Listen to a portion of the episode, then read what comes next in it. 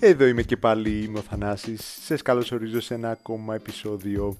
Φύγαμε για 18 Ιουνίου του 2002 το A Little Less Conversation του Elvis Presley σε ένα remix από τον Δανό Tom Holkenburg ε, ή πιο γνωστό Junkie XL ήταν στο νούμερο 1 του UK Single Chart.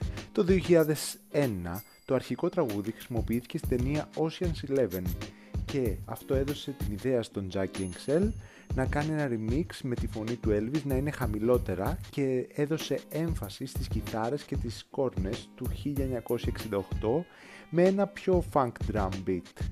Ήταν ο πρώτος καλλιτέχνης εκτός του οργανισμού Priestley που έλαβε εξουσιοδότηση για να κάνει κάποιο remix ενός τραγουδιού του Elvis.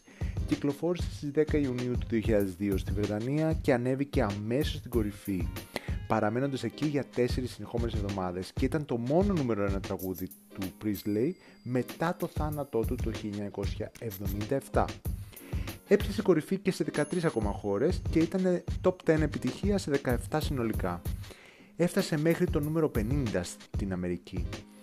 Η έκδοση αυτή χρησιμοποιήθηκε στο κινούμενο σχέδιο της DreamWorks του 2004 στο Shark Tale Μία ακόμα πιο ειδική έκδοση έγινε από τον Jackie Excel για την Nike στη, διαφήμιση της, στη διαφημιστική της καμπάνια για το παγκόσμιο κύπελο της FIFA το 2002.